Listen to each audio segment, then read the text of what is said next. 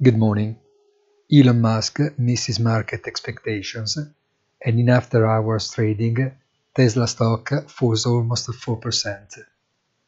This is the most important news of a flat trading day, where the only movement that continues at a slow but steady pace is the rise in European bond yields. That calm on foreign exchanges, while cryptocurrencies suddenly give up after having really run a lot year to date. Have a nice day and please visit our site easy-finance.it.